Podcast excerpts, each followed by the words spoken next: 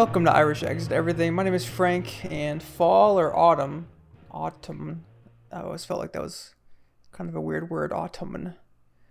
But uh, fall is uh, my favorite season for a lot of different reasons, right? It's harvest season, spooky season, cozy season, pumpkin spice season, right? And October, especially, just hits different, doesn't it? Um, Halloween aside, I actually really want to focus in on this week.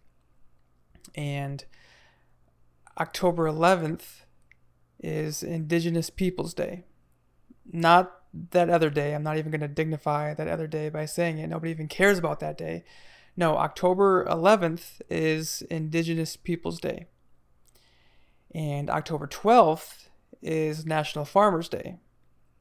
And I thought the proximity of these two days was really interesting Indigenous Peoples Day and National Farmers Day. You know, uh, I like to consider myself a bit of a food activist, um, advocating for more local, sustainable, and regenerative agriculture and fighting for equitable access to healthy food for all communities. Uh, you know, the world that does actually produce enough food for everyone to eat and eat well. But um, my path, I guess you could call it, uh, started with a simple question Do you know where your food comes from? And if you're on this path, you can trace your steps back. Well, from the grocery store. Okay, but where was it packaged? In a factory. Okay, but where was it produced? In Iowa or California or Mexico or Peru or wherever, right? And then you ask, how was it grown? Well, it was grown in a giant field covered in pesticides and chemical fertilizers. Um, and that's what brings you to the debate between conventional industrial agriculture that's destroying important ecosystems and alternative sustainable regenerative agriculture that could save ecosystems, uh, which I've talked about before and, and will continue to talk about in the future.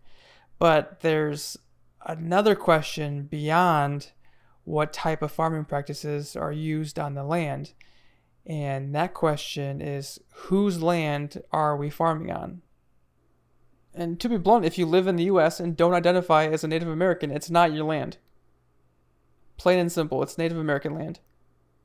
I'm living on stolen land. My family's living on stolen land. Most Americans are living on stolen land. And non native farmers are farming on land that's not theirs if you want to know who the land belongs to, there's a really good online resource, an indigenous led resource called Native Land Digital Map. Um, the URL is nativeland.ca, native-land.ca. Uh, there are also apps, I believe. But basically, the site will show you where traditional indigenous territories are on the map or where they should be. And it's always changing because it's uh, a continuous collaborative effort with native and non-native contributors, which is a pretty cool concept um, and something we should learn from. And it's also really interesting to see the overlap of territories because indigenous people don't have the same perception of borders and this idea of ownership of land as white colonizers understand it. And if you're someone who's quick to respond with, well, it's not my fault their land was stolen, or even, well, my ancestors won the land fair and square, which is definitely not true, uh, you especially need to listen. Um, besides the violent murder and genocide of Native Americans, European colonizers and American settlers made treaties with indigenous people and almost always broke those treaties and we're still breaking treaties to this day. So, how fair and square is that? To make a promise that you force onto someone and then break that promise yourself. But again, not our fault, right? You know, indigenous people don't need me to speak for them. They are more than capable of speaking for themselves, and they have been for much longer than I've been around, much longer than this country has been around but more people who look like me need to listen. Um, there's a really good TED talk by Nikki Sanchez on YouTube about decolonization, and she says that the history is not our fault, but it is our responsibility. Obviously, none of us were around when the European imperial powers colonized the Americas or when American settlers pushed west. That's obvious. The history is not our fault. However, colonization is still very much a present day issue because non native American citizens, predominantly white, are benefiting from the land and resources that were stolen from indigenous peoples, while indigenous peoples are still oppressed to this day.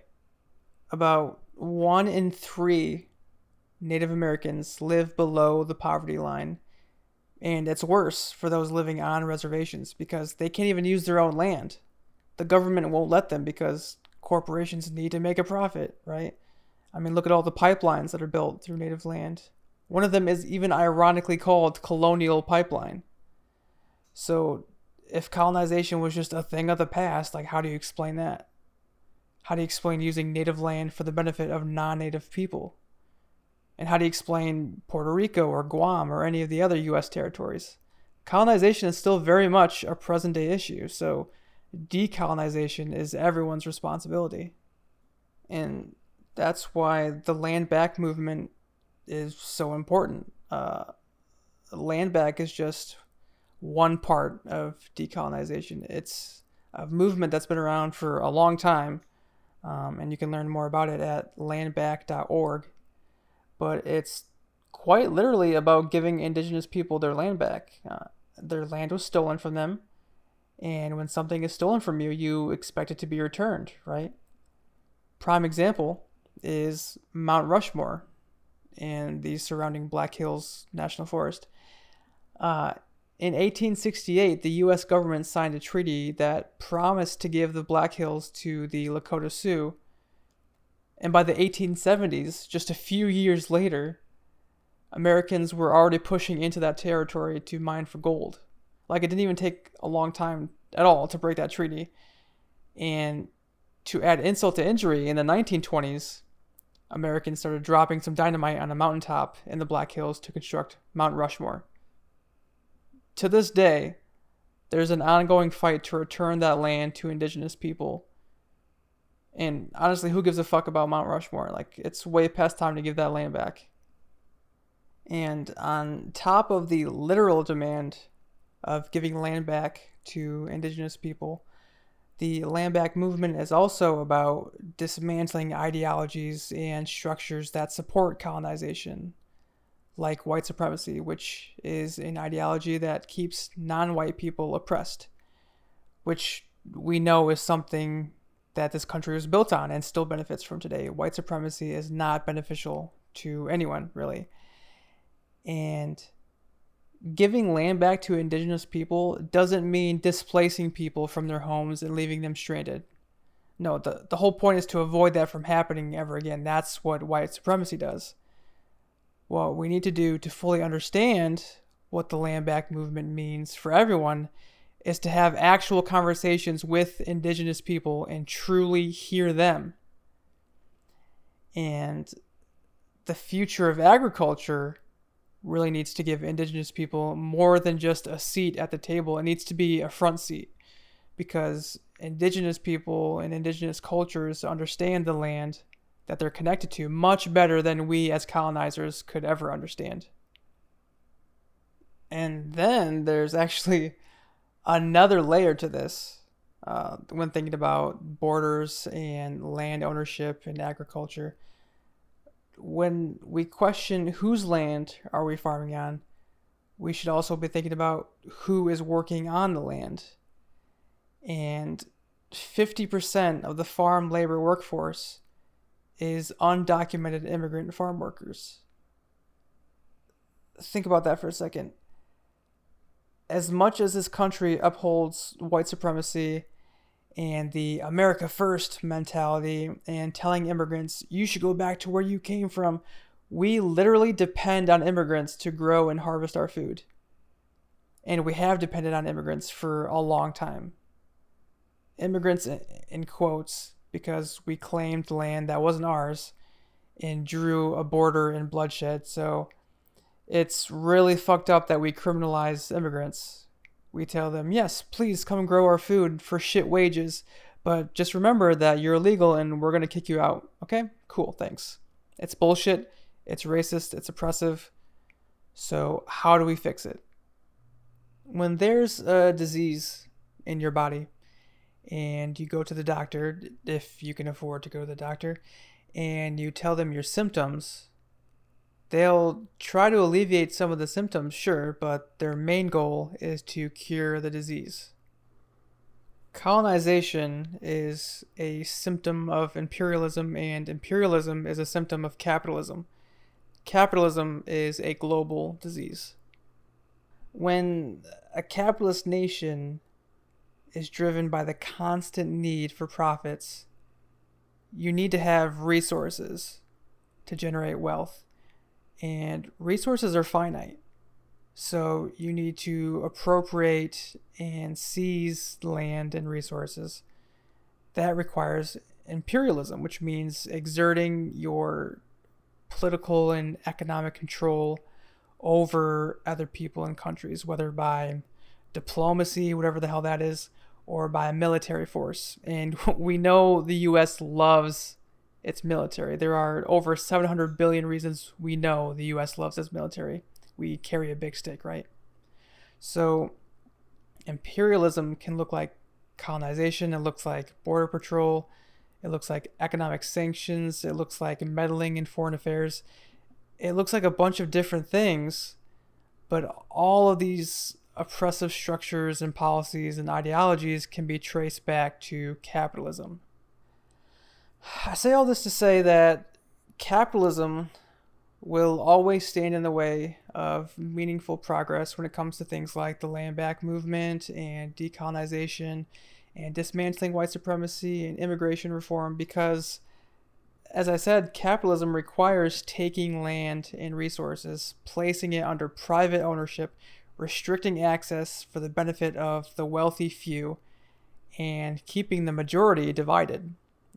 As long as we live under the global capitalist system, we won't be able to build a, a truly equitable society where everyone can live a comfortable life where we're not destroying the planet. The only effective way to alleviate the symptoms is to cure the disease. That's not to say we should just give up on the land back movement and decolonization. Those are important and necessary struggles.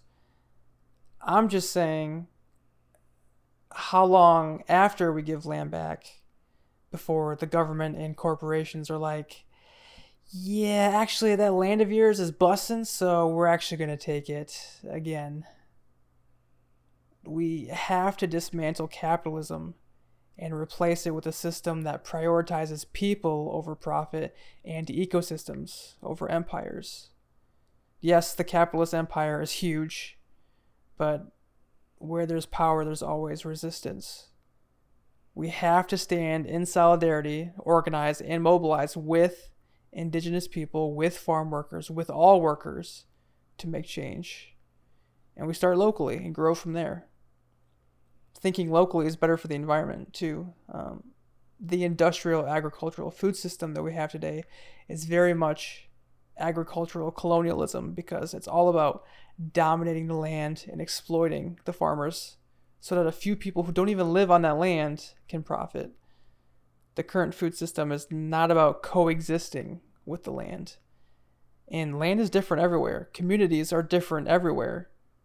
And those communities need to have a democratic say over how the land where they live is managed.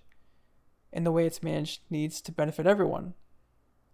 I don't have all the answers myself, nor should I. The cool thing about more democratic public ownership is that the community figures out the answers together, everyone in solidarity. Thanks for listening, and happy Indigenous Peoples Day, and happy National Farmers Day.